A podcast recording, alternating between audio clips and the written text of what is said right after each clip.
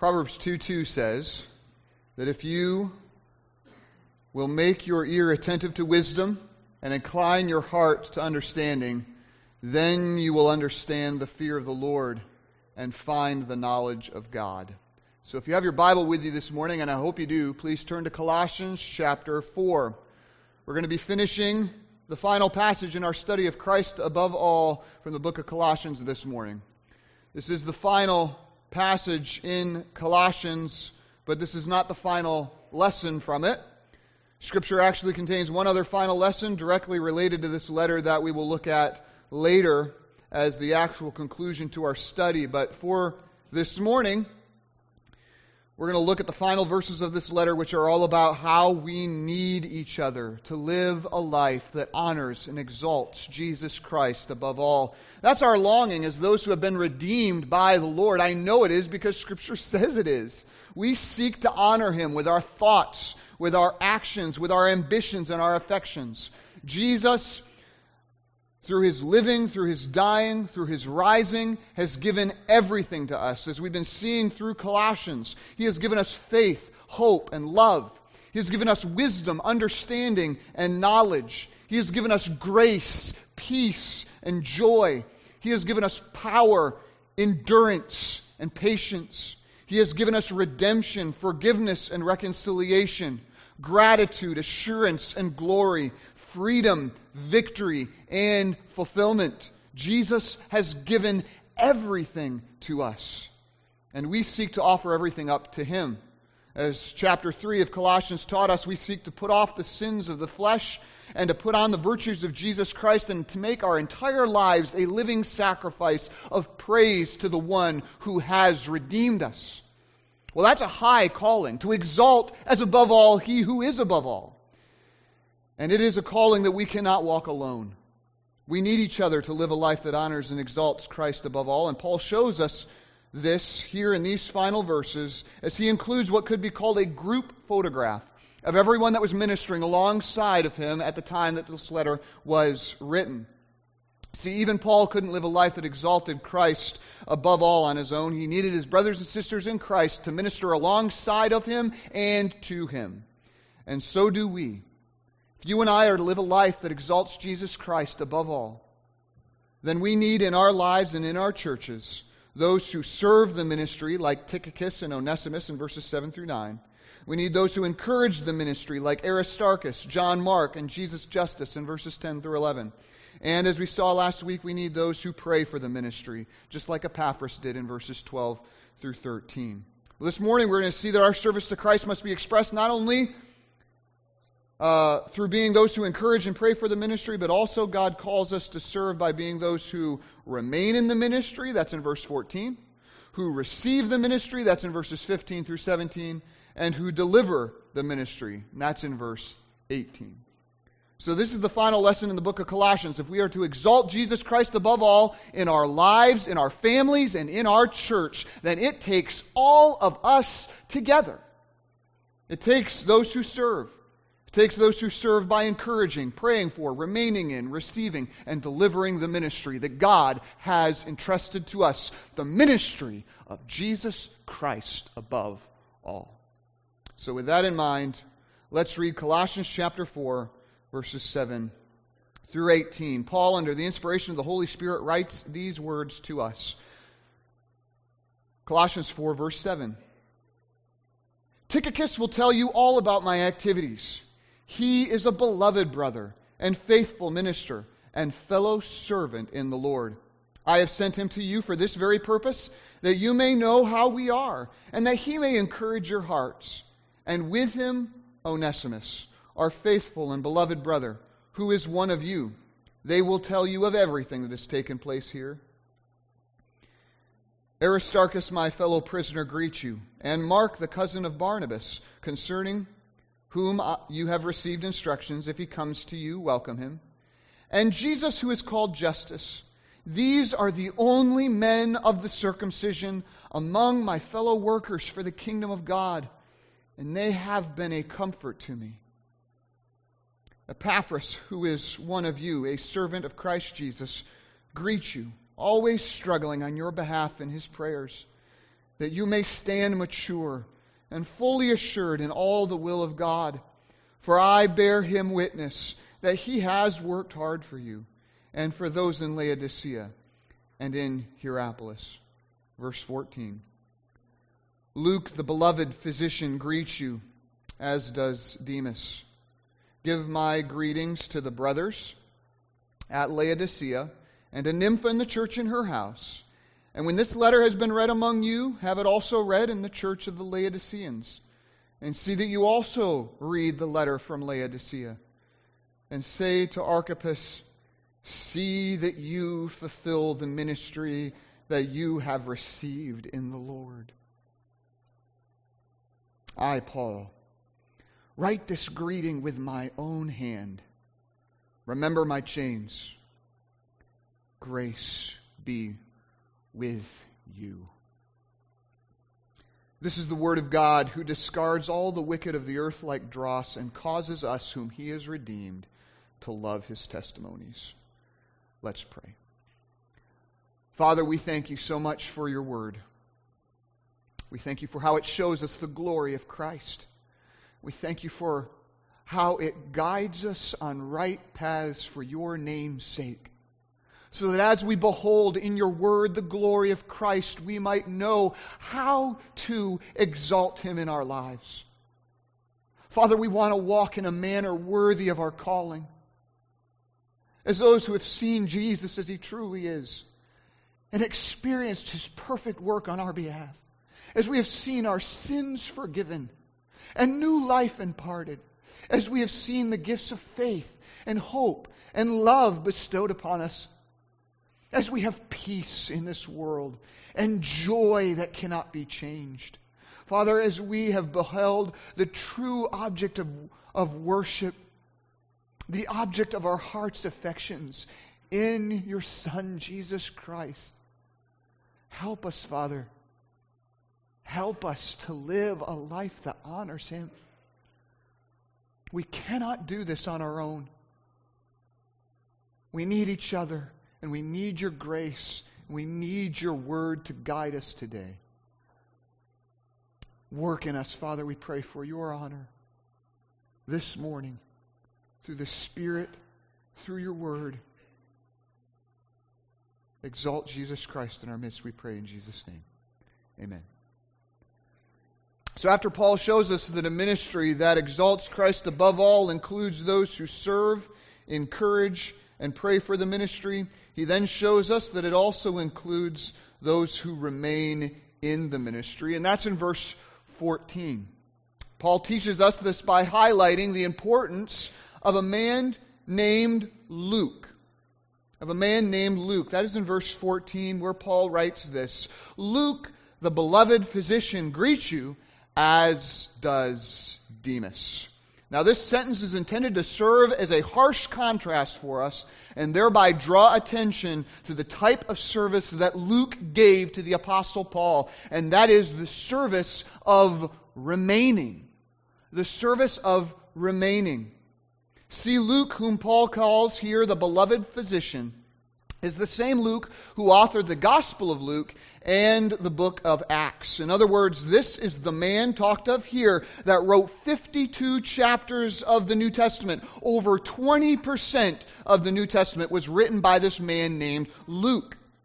And when you study Luke throughout the book of Acts and beyond, the large takeaway is that this guy, Luke, almost never left the Apostle Paul. Once he joined him on a second missionary journey, Luke was with Paul through thick and thin. He was through he was with Paul through his dangers, toils and hardships, through his countless beatings that almost killed him, through his arrest in Jerusalem, likely through his 2-year imprisonment in Caesarea, through his shipwreck in the Mediterranean, through his times of hunger and thirst, cold and exposure, and through his 2-year imprisonment in Rome, Luke was with Paul through it all.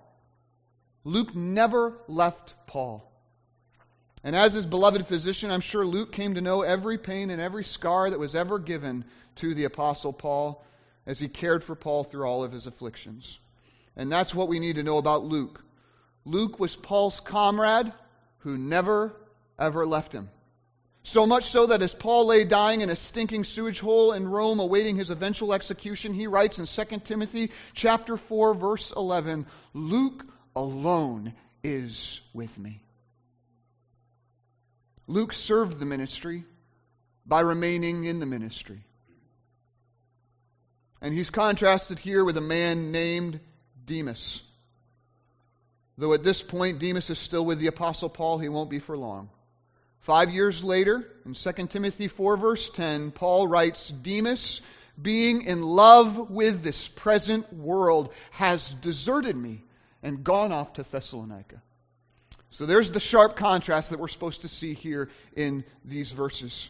You have Luke, who out of love for Christ remained with Paul and his ministry of the word through thick and thin.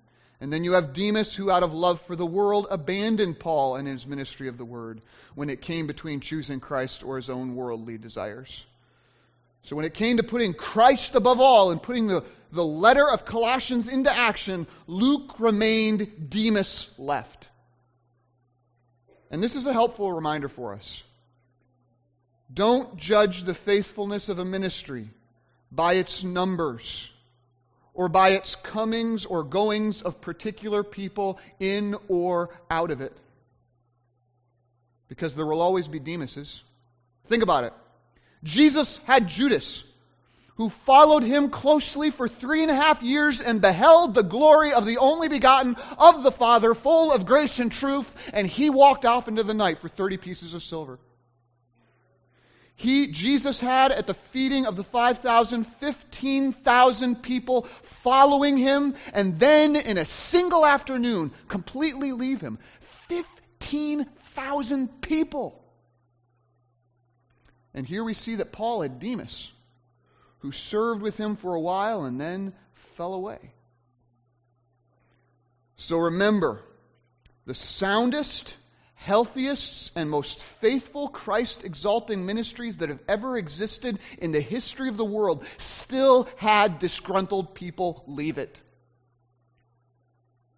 As 1 John 2:19 says, they went out from us, but they were not of us. If they had been of us, they would have continued with us, but they went out so that it might become plain that they all are not of us. And again, 1 Corinthians 11 verse 19 states, "For there must be factions among you, in order that those who are genuine among you may be recognized. And that's what happened between Luke and Demas, right? Through all of those trials and all of those hardships, the faithless worldly Demas existed so that we would know and see and appreciate with greater clarity the faithful and devoted service of Luke, the service of him who remained. How important it is for a gospel ministry for people who don't just come and go like leaves before the wind, running after their own desires and their own purposes and hang around as long as they're getting what they want, but instead people who plant themselves and root themselves down deep like a tree in a faithful, Christ exalting ministry, pursuing Christ's desires and Christ's purposes above all. This is so important to have those who serve by remaining to have those who find a place where Christ is being exalted above all and commit themselves to remain in it. This is what Acts 2:42 describes so clearly when it tells us that the believers in the early church, listen to this word, devoted themselves. They devoted themselves to the apostles' teaching and the fellowship, to the breaking of bread and the prayers. In other words, they found a faithful ministry supported by faithful believers who were faithfully following after Jesus and they clung to it. They devoted themselves to it. They remained in it. This is what, by the way, church membership is all about. And I know I've talked about this a lot since I've come, but it's because it is biblical. This morning we have four more individuals joining themselves to our faith family after this morning's service, and they're doing so because they've recognized something. They have come to recognize, along with the rest of us, that one of the most foundational ways we as believers serve the body of Christ here in this place is by devoting ourselves to it.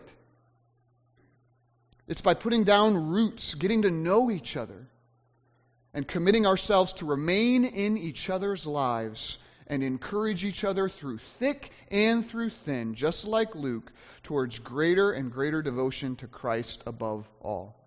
See, some people might not ever be interested in a relationship like that, such a purposeful and committed relationship because, like Demas, perhaps they're still in, too in love with this present world, or their present sin, or their present autonomy. But there will be other people, like Paul and like Luke, who will realize that the only way Christ will be exalted in their lives and the lives of those around him is if they join themselves to a body of believers who are committed to remain affectionately involved in each other's lives for the glory of Christ. So that is why I say that every successful Christ exalting ministry must have those who serve by committing to remain in the ministry.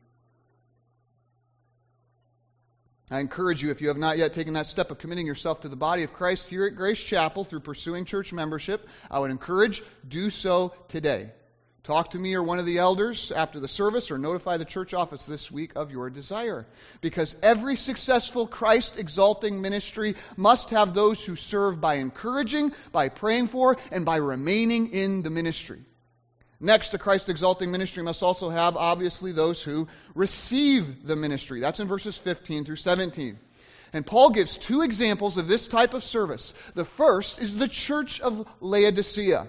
Paul writes in verse 15 Give my greetings to the brothers at Laodicea and to Nympha in the church in her house. Now, Nympha's house was probably where uh, the Laodicean believers met at that time. See, a church is not a building. A church is an organized assembly of called ones for a purpose, if you want a short definition of what a church is. But a church, even though it's not a building, a church needs a building, at least if you don't want to get wet. And Nympha evidently had a house large enough to hold everyone there in Laodicea in it uh, every believer. And so, in a special ministry of hospitality, Nympha opened up her house to the Laodicean church so they could worship and they could meet together and they could exalt Jesus Christ above all as a body. So, Paul is basically saying here in this opening phrase Colossian believers, say hello to Nympha and to the Laodicean believers when you see them. They were too far apart to regularly meet together, the Colossian church and the Laodicean church, hence the two bodies. But when God's providence brings you across each other's paths, Say hello because you're both in Christ. And then in verse 16, Paul writes this And when this letter has been read among you, have it also read in the church of the Laodiceans. Notice this letter was for more than just Colossae, for more than just one congregation. This letter that we've been studying was to be passed around to all the other churches. And almost ominously, Paul says here that he wants it read specifically to the church of the Laodiceans. And then he says this, and see that you also read the letter from Laodicea. So the Laodiceans had a letter in their position, possession, evidently from Paul, that Paul wanted to have also read in Colossae. We don't know what that letter was. Some scholars have hypothesized that F, uh, the, the, letter of Ephesians was actually a circular letter. And so uh, that was sent to different churches. And so it's possible that Paul might be referring to the letter of Ephesians, especially considering how the content of Colossians and Ephesians are very similar at points. But either way, we discover here that the churches, listen to this, in Colossae and Ephesus, after they read Paul's letters and probably copied them, were to swap them. They were to send those letters out to other churches for them to hear the message. Why is that important for me to point out as a pastor? It's for this reason. This practice shows that believers understood that these letters had universal divine authority over all the churches from the very beginning, no church councils needed. You've probably heard elsewise. That is not in accordance with the truth.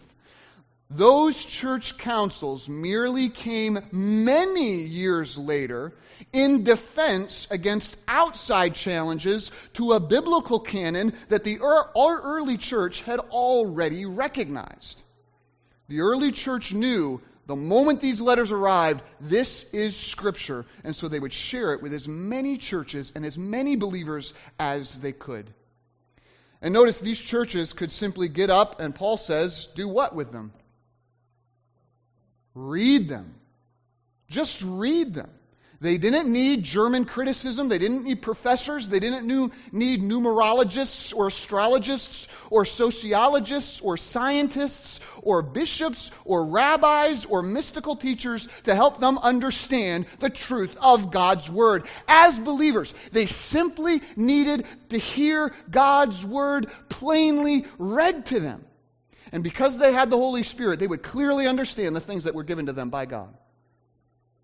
I don't know if you've caught on to this yet, but most of what I do as your pastor is simply slow down, slow all of us down in our reading of God's Word so that we actually ask questions and pay attention to what's clearly been written. Now, that takes a lot of time and preparation, but I am not creating anything new when I get up here. Because if you have the indwelling Holy Spirit given to you in Christ, you will understand the things that are freely given to you by God. God's Word is clear. You can understand it. Don't listen to anyone who says otherwise. They can just read it and they would understand it. You can understand the things freely given to you by God in this book. The issue is, will you listen to what's been written? That was the issue here with the Colossian and Laodicean churches. They had the supernatural ability to understand God's word. They had the ability to understand the message of Christ above all. The issue was, would they listen to it? Would they receive it as they ought to receive the message? Sadly, spoiler warning, the answer is no. They would not listen. Within 30 years, Jesus says to the Laodicean church in Revelation 3, verse 16, I'm about, I'm about to spit you out of my mouth. And today, the same area of modern day Turkey where these letters were originally addressed is one of the most unreached places on the face of the earth. Listen to this Christians make up only 0.2 of 1% of the population of Islamic Turkey today. And that number includes those in the Catholic and Orthodox churches. In other words, the number of those who actually understand the grace of God in truth, as Paul writes here in Colossians, and who understand the supremacy and the sufficiency of Jesus Christ above all, is now so minuscule in the area of Turkey, if it's not almost entirely non existent. That's why I think it's interesting that God calls here in verse 16 for this gospel to be shared in Colossian and Laodicea. I want you to know, believers, it needs to be shared there again today. It needs to be shared in all the world. I can't help but wonder, as I was thinking about you all preparing this message, that perhaps the Lord might be working in someone here this morning to do this very work. To go to this very area of the globe and to preach this very same message of Christ above all to those whom the Lord has appointed unto eternal life in the area of Turkey. I know people might think that it's a closed country and they might say that. But listen, that doesn't accord with God's word. For Jesus said in Matthew 28 18 through 19, All authority in heaven and earth is given unto me. Go therefore and make disciples of all nations. There's no closed country beneath the lordship of Jesus Christ. The gospel must be preached there. Christ must be exalted in all the earth. And so I was burdened this week let's pray as a church that maybe we can be a part of that work someday. Because the gospel must once again be preached in this very area of modern day Turkey. Why does it have to be preached again, though? It's because they didn't receive the ministry. They didn't receive the ministry of Paul and Epaphras and the ministry of this letter. It wasn't received. It might have been read, but it was not received in the church of Laodicea. And listen, that is a warning to us because one of the distinguishing characteristics of Christ exalting ministry is those who receive the ministry, those who truly receive the Word of God rightly as it is delivered to them. So we are confronted with these questions this morning as believers. How am I doing listening to the Word of God? Am I listening to the Word of God? How's your Bible reading been? Have you neglected the word of grace in your life? Because there will be no enduring work of Christ's exaltation in our lives, families, or churches apart from the reception of the ministry of the word. How do you hear the word of God when it is given?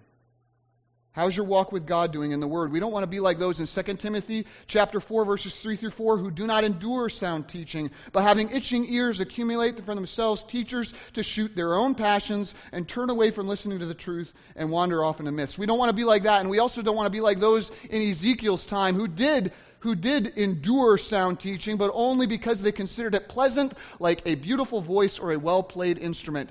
No, we want to be like those that are talked about in 1 Thessalonians 2:13, who when they received the word of God, they accepted it not as the word of men, but as it truly is the word of God, which is at work in you who believe. If we want to exalt Jesus Christ in our lives, in our families, and in our churches, then we must receive the ministry of the Word and accept it. We must swing wide the doors of our heart and let the Word of Christ dwell in us richly as a welcomed inhabitant. He must become the cherished, it, the Word must become the cherished resident of our days and our hours and our thoughts and affections if we're to exalt Jesus Christ above all. The Word of Christ must dwell in us richly because a Christ exalting life of ministry is always marked by those who receive the ministry. And who do more than just receive it, but who fulfill it? Because look at verse 17. Paul writes, And say to Archippus, See that you fulfill the ministry that you have received in the Lord. Wow. That is heavy. Put yourself in Archippus' place because that's exactly where you're supposed to be, right? Paul has just gotten done listing all of these people, right, who are heavily involved and fulfilling their ministry for the glory of Jesus Christ. Here are all these people that Paul's just listed, serving, encouraging, praying for, remaining in, and receiving the ministry. And then Paul turns and he says, Archippus, how are you doing? See to it that you are fulfilling the ministry you've received in the Lord. Listen, Archippus is here for a reason. Archippus is here because he represents every man, woman, and child who's ever embraced Jesus Christ by faith. Believer, God has given you a ministry. You've received into the Lord, and we are called on here to fulfill it. As James 1.22 teaches, be doers of the word and not mere hearers, deceiving yourselves. Beloved, God is doing a mighty work in our day. His saving sovereignty is being advanced in this place, in this community, and around this world. The Word of God, as Scripture says, is not bound. Rather, it is abounding and it is growing. God is drawing His people to His Son with irresistible power. This is the work of God in our day, the miracle He works day in and day out. And in glorious grace, in the midst of his work, God is holding out his hands to us, and he is saying, Join me. Be a part of what I'm doing in this world. Fulfill the ministry that I have given to you in Christ. As Fanny Crosby expressed so beautifully,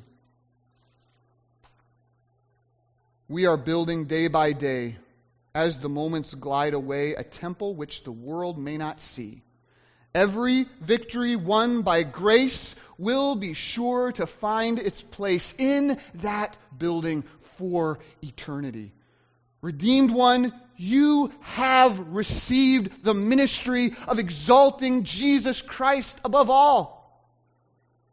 So are you involved? Are you available? Are you fulfilling your ministry? Because every successful Christ exalting ministry is marked by those who serve, encourage, pray for, remain in, and receive the ministry. And then finally, in conclusion, in a Christ exalting ministry, you've got to have those who deliver the ministry. Those who deliver the ministry. And the example Paul gives here is of himself. Verse 18, Paul writes, I, Paul, write this greeting with my own hand. Remember my chains. Grace be with you. Notice the personal sincerity and seriousness in which Paul carries out his ministry.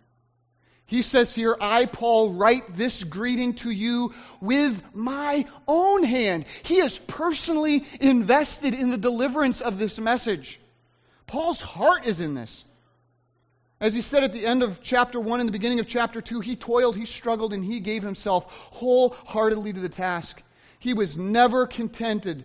He never contented himself by saying, Well, that'll be good enough. You know, I can make it up as I go along. No, he poured himself into delivering the ministry and made sure he gave it his all, and by the grace of God, that he did the best he could in his service of the Lord. Why? Because as, as Paul said back in chapter 3, verse 24, you are serving who?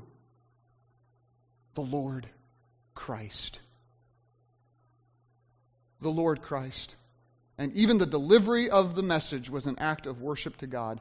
Every Christ exalting ministry is characterized by someone who delivers the ministry in such a way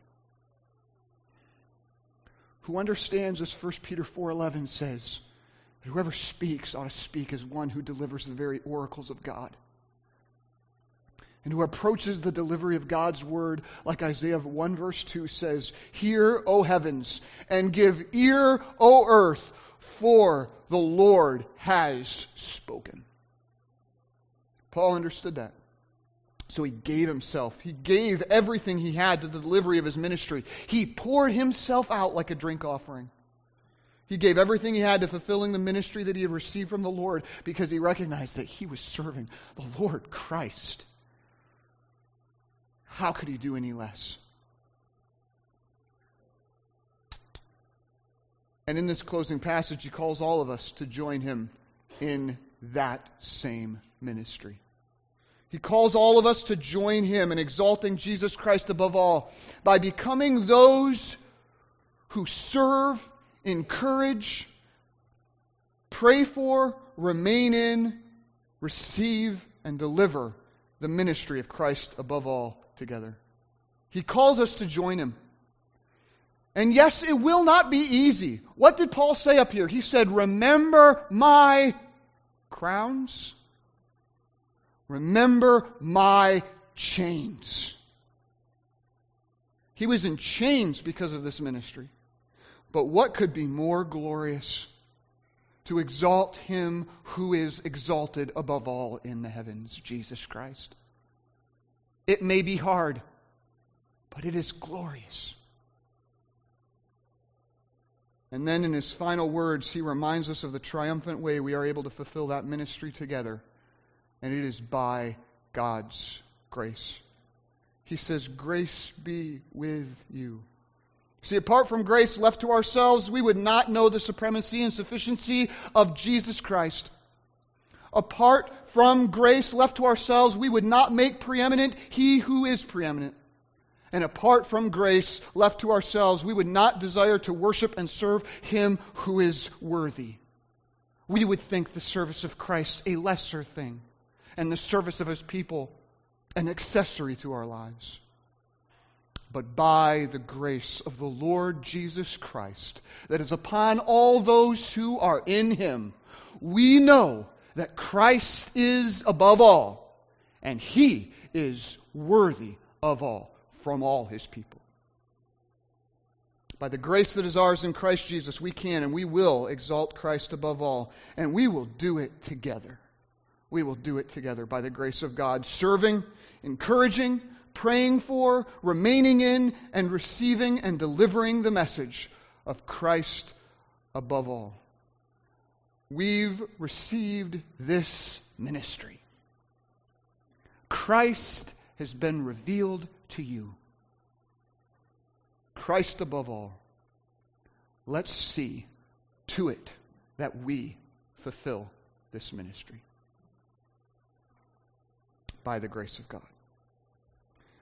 This is the Word of God from Colossians 4 7 through 18, which I now commit to your further study and your faithful obedience until He comes. To that end, let's pray. Father, I thank you for the time that we have been able to spend in this book, how it has become like a dear friend for it has revealed to us the glory of that friend who sticks closer than a brother.